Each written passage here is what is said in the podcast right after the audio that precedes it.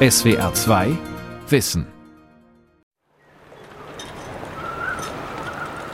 Torre Pali, ein kleiner Küstenort in Süditalien. Im März bläst hier starker Wind. Er lässt die Bootsmasten klappern und er peitscht den Strandhafer, der auf den Dünen wächst. Lange, unbebaute Sandstrände säumen die Küste Apuliens, unterbrochen von Ferienhaussiedlungen und kleinen Sport- und Fischerhäfen. Das schönste Denkmal des Hafens ist der Wachturm. Der ist im 16. Jahrhundert gebaut worden. Wie Sie sehen, steht er im Wasser. Ursprünglich war er aber nicht im Wasser, er stand an Land. Hinter uns, am Ende des Strandes, stehen kleine flache Häuser.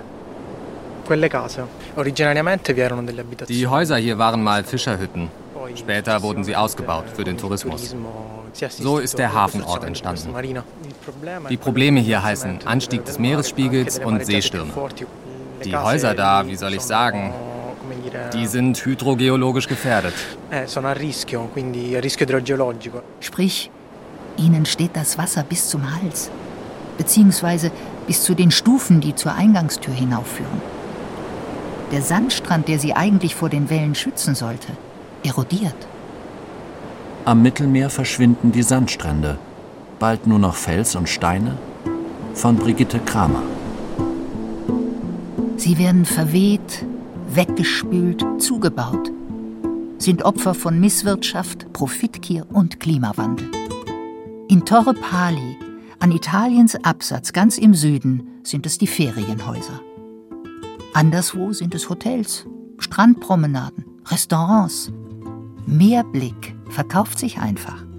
Länder wie Italien und Spanien haben ihre Küsten massiv bebaut. Und aus den Stränden ziehen sie maximalen Gewinn. Strände sind wohl das meistbesuchte Ökosystem überhaupt. Weltweit nehmen sie mehr als ein Drittel der Küstenlinie ein. Aber ein beträchtlicher Teil erodiert bereits. Bis zum Ende des Jahrhunderts könnte fast die Hälfte der weltweiten Sandstrände verschwinden. Am Mittelmeer geht es den Stränden besonders schlecht. Flüsse bringen zu wenig Sediment mit, weil Staudämme im Oberlauf Sand und Steine zurückhalten. Hafenanlagen verändern die Strömungen und halten oft Sand zurück. Sand, der andernfalls an die Strände gespült würde. Außerdem stehen viele Gebäude sehr nah am Ufer, da wo früher einmal die Dünen waren. Dünen sind für die natürliche Regenerierung der Sandstrände ebenfalls wichtig. Fehlen sie, fehlt der Sandnachschub für die Strände. Der Ozeanograph Michalis Vustukas von der Gemeinsamen Europäischen Forschungsstelle, dem wissenschaftlichen Dienst der EU-Kommission, erklärt den Unterschied zwischen dem Mittelmeer und offenen Meeren. Die Strände sind normalerweise schmaler, weil die Gezeitenunterschiede sehr klein sind. Im Atlantik sind die Wellen bis zu 10 Meter hoch. Und dazu kommen Ebbe und Flut, die zwei Meter rauf und runter gehen. Das zwingt die Menschen dazu, 100, 200 Meter weg vom Strand zu leben, weil das Wasser ohnehin kommt und geht. Am Mittelmeer sind die Wellen kleiner und es gibt kaum Gezeiten. Die schwachen Gezeiten verführen eben dazu, nah an die Küste zu bauen.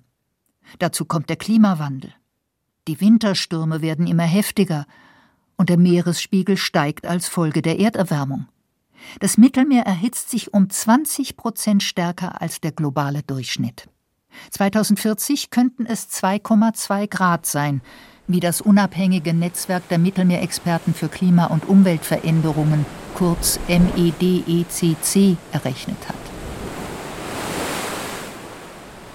Im Laufe des 20. Jahrhunderts ist das Wasser des Mittelmeers bereits um 20 Zentimeter gestiegen, schätzt das spanische Ozeanographische Institut.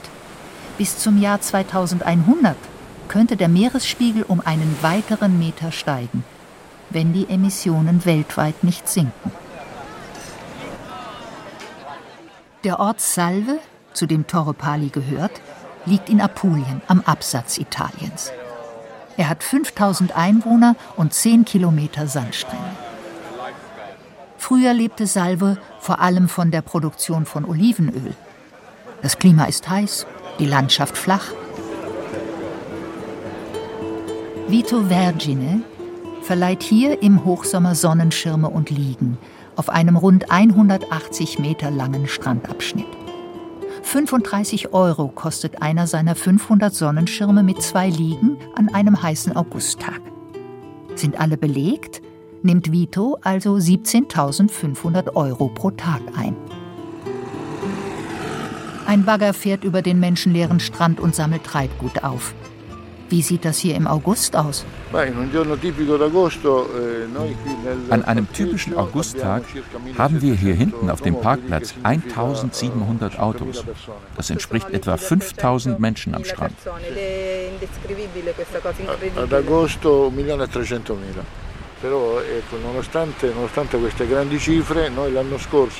Auf den August hochgerechnet sind das etwa 1,5 Millionen Besucher. Der Strand ist stellenweise nur 10, andernorts 30 Meter breit.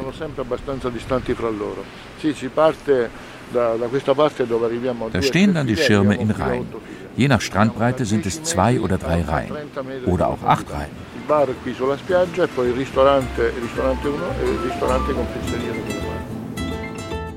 Das heißt, je breiter der Strand, desto mehr Schirme. Wird es nicht eng, wenn der Strand wirklich erodiert? Die Erosion macht sich eigentlich kaum bemerkbar. Das heißt, vor drei Jahren konnten wir Erosion sehen. Vor zwei Jahren hat das Meer den Strand dann wieder hergestellt. Wie in alten Zeiten, immer 30 Meter breit. Also die Situation verändert sich. Und überhaupt, die Region Apulien erlaubt es ja, Sand aus dem Meer zu holen und die Strände wiederherzustellen. Das ist also kein strukturelles Problem, wie manche behaupten. Sand aus dem Meer holen und auf Strände kippen. Sandvorspülung nennt man das.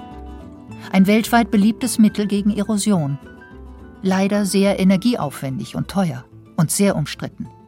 Denn der Sand bleibt selten da liegen, wo man ihn hinschüttet. In Italien beginnt man darüber im Mai zu sprechen, wenn die Badesaison beginnt. In den Badeorten versuchen wir, den Sand zu fixieren, mit festen Anlagen oder, und das besonders in den letzten zehn Jahren, mit Sandvorspülungen. E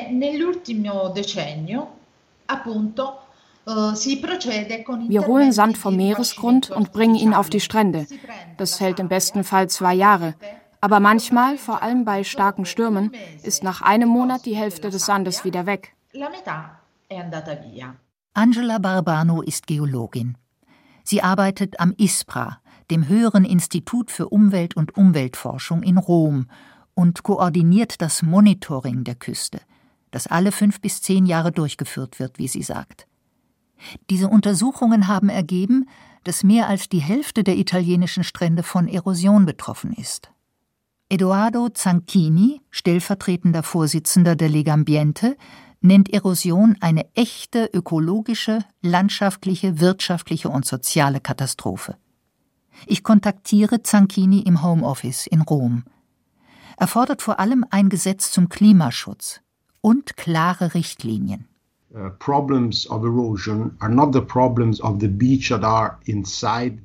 es gibt noch ein Problem vor Ort.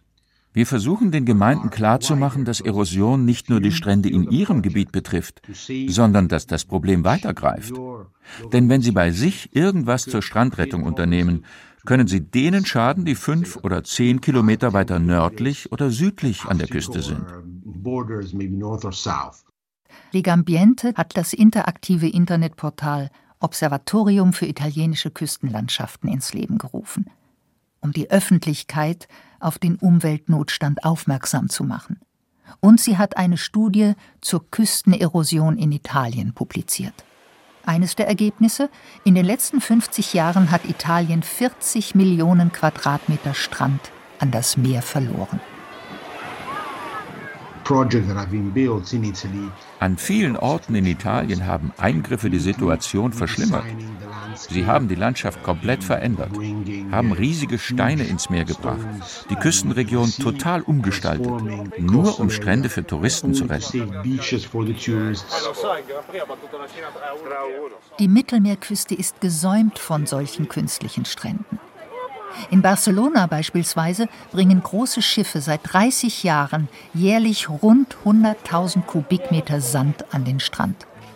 Das kostet jedes Mal rund eine Million Euro. Ohne die Eingriffe wäre der Stadtstrand längst verschwunden. Die Badegäste müssten auf Felsen ihre Handtücher ausbreiten. Jahrzehntelang wussten wir gar nicht, wie Strände funktionieren. Erst jetzt, wo sie verschwinden, beginnen Geologen, Umweltwissenschaftler und Meeresbiologen sie zu erforschen. Josep Lascorain arbeitet in Barcelona als Umweltberater. Der Biologe beschäftigt sich seit den 1990er Jahren mit Stränden. Es gibt zwei Haupttypen von Strand, je nach Durchmesser des Sandkorns. Strände mit Sand aus Granit zum Beispiel, der ist gröber. Die Körner haben ungefähr einen halben Millimeter Durchmesser. Und dann die anderen mit viel feinerem Sand, der vom Wind transportiert werden kann. Dabei bilden sich Dünen, eines der schönsten Ökosysteme überhaupt. Es gibt Strände, deren Sand aus kleinen Muschelstückchen und Skeletten von Foraminiferen sind. Das ist der Grund, warum viele Strände auf Ibiza und generell auf den Balearen so schön sind.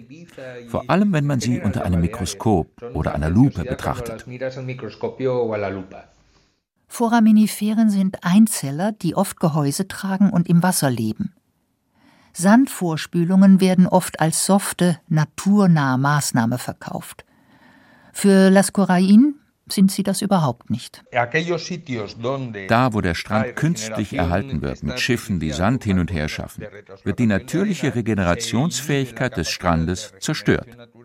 Außerdem nimmt die Breite des Strandes insgesamt zu, eben wegen dieser Sandbewegungen. Die ganze Transportdynamik ändert sich. Das Problem wird also größer.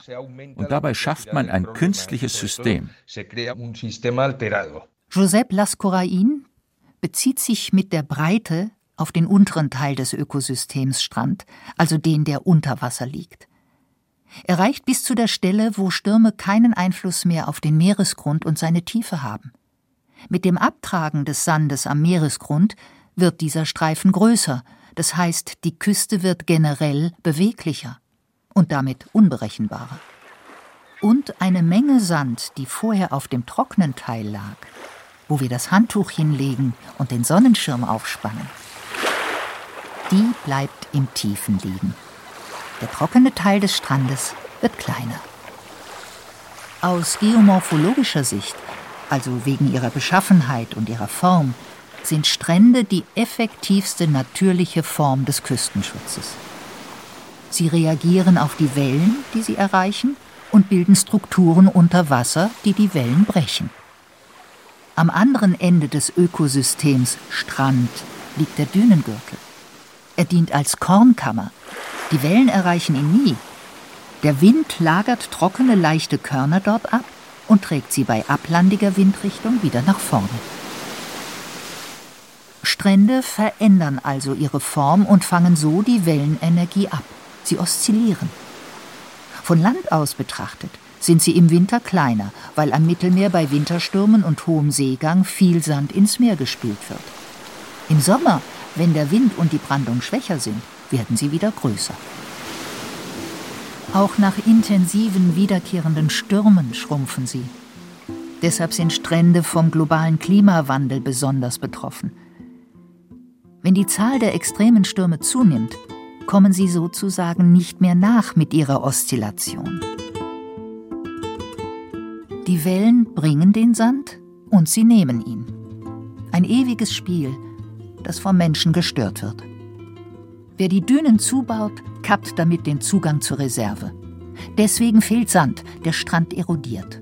Und dann wird etwas ins Meer gebaut, um den Sand dort wieder zurückzuhalten.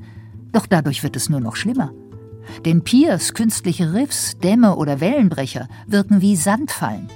Sie halten das wertvolle Sediment zurück. Es gelangt nicht mehr ans Ufer. Genauso wie die Staudämme in Flüssen. Die spanische Geologin Rosa Mateo erklärt den Zusammenhang. Spanien ist eines der Länder der Welt mit der höchsten Anzahl von Staudämmen pro Quadratkilometer Fläche. Dämme halten aber nicht nur das Wasser der Flüsse zurück, sondern auch die Sedimente, die sie transportieren. Das heißt, Dämme sind echte Sedimentfallen. Ohne Nachschub ziehen sich die Küsten schneller zurück und die Küstendynamik verändert sich komplett. Bislang wurde der Effekt von Staudämmen im Landesinneren kaum erfasst.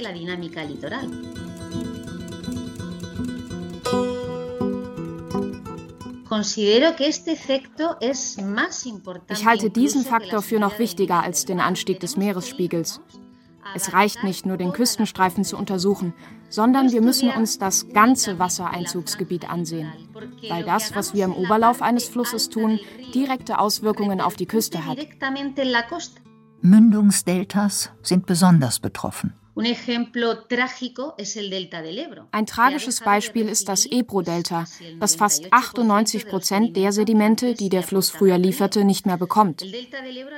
Das Ebro-Delta gilt heute als eines der durch den Klimawandel am meisten gefährdeten Küstensysteme, nicht nur im Mittelmeerraum, sondern in der gesamten Europäischen Union. Feuchtgebiete verschwinden. Die Küste befindet sich im permanenten Rückzug. Und zwar sprechen wir hier von mehr als 10 Metern pro Jahr.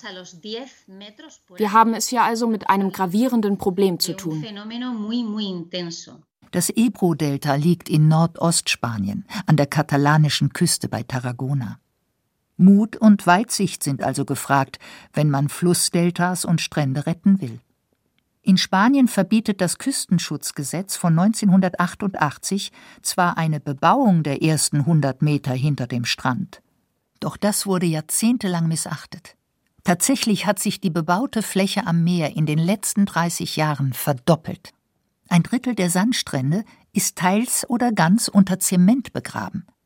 In der Mittelmeerregion Valencia, fast 10 Millionen Touristen im Jahr 2019, sind es sogar drei Viertel, wie Greenpeace 2018 errechnet hat.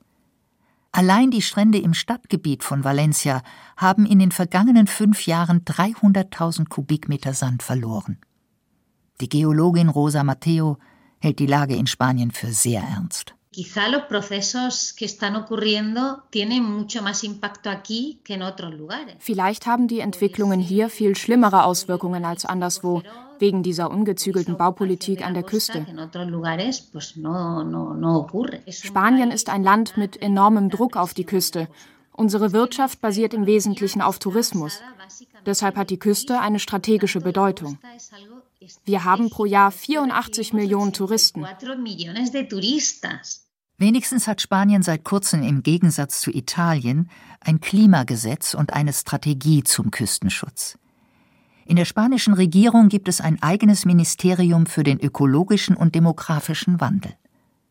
Angel Muñoz Cubillo ist dort stellvertretender Generaldirektor für Küstenschutz.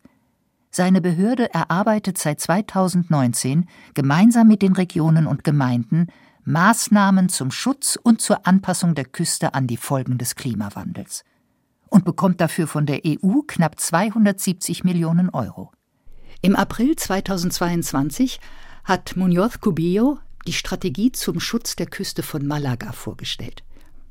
Die Costa del Sol ist ein Brennpunkt des Problems, denn sie ist eng bebaut und stark von Erosion betroffen. Die Strategie beinhaltet 21 kurz-, mittel- und langfristige Maßnahmen und dient anderen Küstenregionen als Orientierung. Besonders dringlich ist die Verlegung des Kanalisations- und Wasserversorgungsnetzes, das parallel zum Strand verläuft und bei Stürmen regelmäßig beschädigt wird und leckt. Der Anstieg des Meeresspiegels fordert unter anderem auch den Abriss und die Versetzung diverser Gebäude. Angel Cubillo kennt die Zusammenhänge. Ein vorrangiges Element ist der Abriss illegaler Gebäude. Das ist wichtig. Die müssen weg. Das steht nicht zur Diskussion. Wir müssen den Auswirkungen des Klimawandels einfach ins Auge blicken. Und da gibt es in bestimmten Gegenden möglicherweise keine andere Option als Rückzug. Wir brauchen Abwehrmaßnahmen, Anpassungsmaßnahmen und Rückzugsmaßnahmen. Das klingt nach einem Gesinnungswandel in der spanischen Küstenpolitik. Die konservative Vorgängerregierung hat 2013 den 100 Meter breiten Schutzstreifen hinter der Küste auf nur noch 20 Meter reduziert und damit auf einen Schlag 3000 illegale Strandbars und 10.000 Häuser legalisiert. Der Plan, illegale Häuser zu entfernen und der Küste wieder mehr Raum zu geben, klingt auch unrealistisch. Den Ballermann ein paar Meter nach hinten versetzen, Marbella ins Landesinnere verlegen, Benidorm abreißen? Das sieht der Küstenschutzplan natürlich nicht vor. Hier wird man eher versuchen, die Orte durch andere Maßnahmen zu schützen. Aber Chiringuitos, einzelne Ferienhäuser und Strandrestaurants sollen vielerorts in Spanien tatsächlich abgerissen und nach hinten versetzt werden. Die Konstruktion halte ich grundsätzlich für eine sehr interessante Option, aber in Spanien scheint mir das eine Utopie zu sein. Ehrlich gesagt denke ich, dass es vereinzelt und punktuell Initiativen in diesem Sinne geben kann, aber aus meiner Sicht gehen weder die gesellschaftlichen noch die politischen Entscheidungen in diese Richtung. Ganz im Gegenteil. Ich denke, wir werden riesige Summen ausgeben, um das zu schützen, was wir haben. Und wie soll das gehen? Mit Wellenbrechern oder künstlichen Riffs? Die Betonära ist vorbei, denke ich. Jetzt ist es an der Zeit, mit naturnahen Techniken und anderen Materialien zu arbeiten, die viel weniger Auswirkungen auf die Landschaft haben, die besser für die Natur sind, die die Wasserinfiltration begünstigen, Sedimente extrahieren, die sich in Stauseen abgelagert haben, um Böden zu regenerieren. All diese Projekte zur Landregeneration finde ich äußerst interessant. Regeneration von Stränden, naturnaher Strandschutz. Das sind oft kleine, unscheinbare Eingriffe. Für die Ferienhäuser im süditalienischen Torre Pali, die schon nasse Füße bekommen, ist es wohl zu spät. Christian Montinari schätzt, dass sie noch fünf Jahre bewohnbar sein werden. Das heißt aber nicht, dass die Menschen in Apulien tatenlos zusehen, wie das Meer die Strände verschluckt. Für viele ist klar, will man die Erosion stoppen, muss man den Dünengürtel erhalten, den es hier glücklicherweise vielerorts noch gibt. Beispielsweise die Sandberge mit Pflanzen befestigen, wie hier ganz in der Nähe der Ferienhäuser. Freiwillige treffen sich einmal im Jahr, um Bäumchen zu pflanzen. Legambiente organisiert die Treffen und Baumschulen spendieren die Bäume. Wir halten nichts von massiven Eingriffen. Kleine gezielte Aktionen sind besser. Zum Beispiel, um die Dünen zu schützen und die Pflanzendecke nicht zu beschädigen, die den Sand befestigt. Die Dünen sind ein Hort der Artenvielfalt. Hier gibt es unglaublich viel Vegetation. Viel davon ist geschützte Spontanflora, Trichternarzissen oder Wacholder. Außerdem sind die Dünen auch für die Fauna wichtig. Sie ermöglichen die Beweglichkeit des Strandes, denn bei Sturm dienen sie als Sandreserven. Wo Dünen sind, ist die Erosion weniger stark.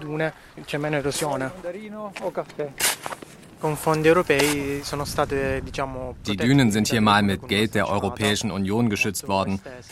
Da wurde ein sehr langer Zaun aufgestellt und die Dünen wurden bepflanzt. Das sollte dann überwacht werden. Ich weiß aber nicht, ob das wirklich jemand überwacht hat. Der Zaun sollte verhindern, dass die Leute über die Dünen zum Strand gehen und dabei alles zertrampeln. Von den Bohlenwegen und Zäunen ist nichts mehr zu sehen. Ich nehme an, der Sturm hat sie zerlegt oder sie sind verwittert. Christian erzählt mir später, dass anscheinend Badegäste den kürzesten Weg vom Parkplatz zum Strand gesucht und die Zäune dabei einfach eingerissen haben. Auch an Mallorcas Ostküste wird sanfter Küstenschutz versucht. 65 Kilometer von der Hauptstadt Palma entfernt liegt das Örtchen Siliot. Das Zentrum säumt ein kleiner halbrunder Sandstrand, eingeengt von einer Promenade und einem kleinen Hafen. In der Brandung liegen dunkle Haufen aus Pflanzenresten. Am nördlichen Ende des Strandes mündet ein kanalisierter Bach ins Meer. Ein Sedimentlieferant. Das Süßwasser fließt träge aus dem Hinterland in die Bucht. Enten tummeln sich zwischen den matschigen Rinnsalen, über die eine hölzerne Fußgängerbrücke führt. Auf der Brücke treffe ich Sebastian Ljotra. Er ist im Stadtrat für Umweltbelange zuständig. Hinter der Brücke steht ein langer, neun Etagen hoher Hotelklotz, gebaut 1968. Siliot ist ein typischer Stadtstrand. Hier sehen wir ein Beispiel für die ungezügelte Bauwut von vor 50 Jahren. Das Gebäude steht sehr nah am Meer und zum Teil auch im Überschwemmungsgebiet. Vielleicht würden wir das heute anders machen. Die aktuellen Gesetze sind viel restriktiver. Das wäre heute undenkbar, so nah am Meer zu bauen. Wird der Strand auch hier immer schmaler? Er verlagert sich. Am südlichen Ende hat er sicher Sand verloren. Wenn man da ins Wasser geht, spürt man nach 10, 20 Metern schon die Steine. Und die Strandlinie hat sich verengt. Der Teil, der näher am Kanal ist, hält sich aber. Im Oktober 2018 sorgte das Flüsslein für Schrecken.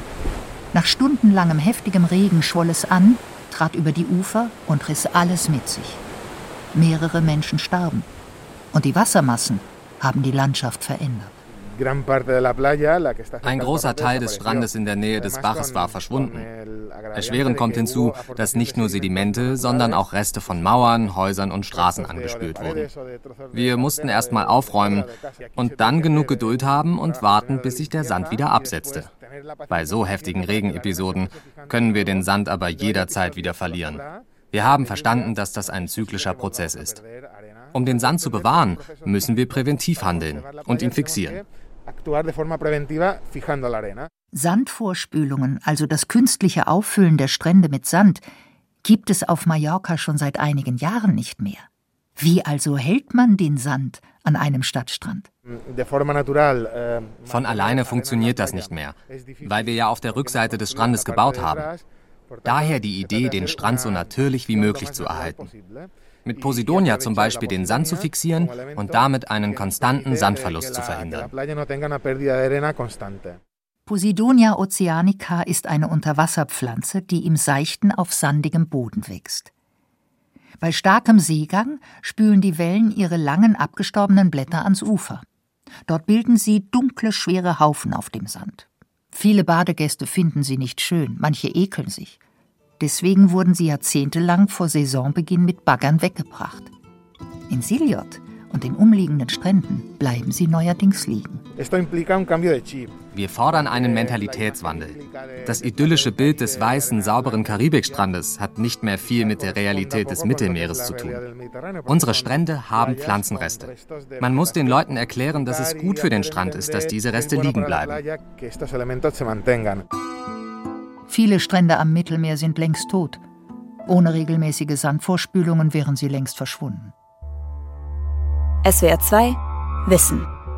Am Mittelmeer verschwinden die Sandstrände von Brigitte Kramer. Sprecherin Ursula Illert, Redaktion Gabor Pahl, Regie Günther Maurer. Ein aktualisierter Beitrag aus dem Jahr 2021. SWR 2 Wissen. Manuskripte und weiterführende Informationen zu unserem Podcast und den einzelnen Folgen gibt es unter swr2wissen.de.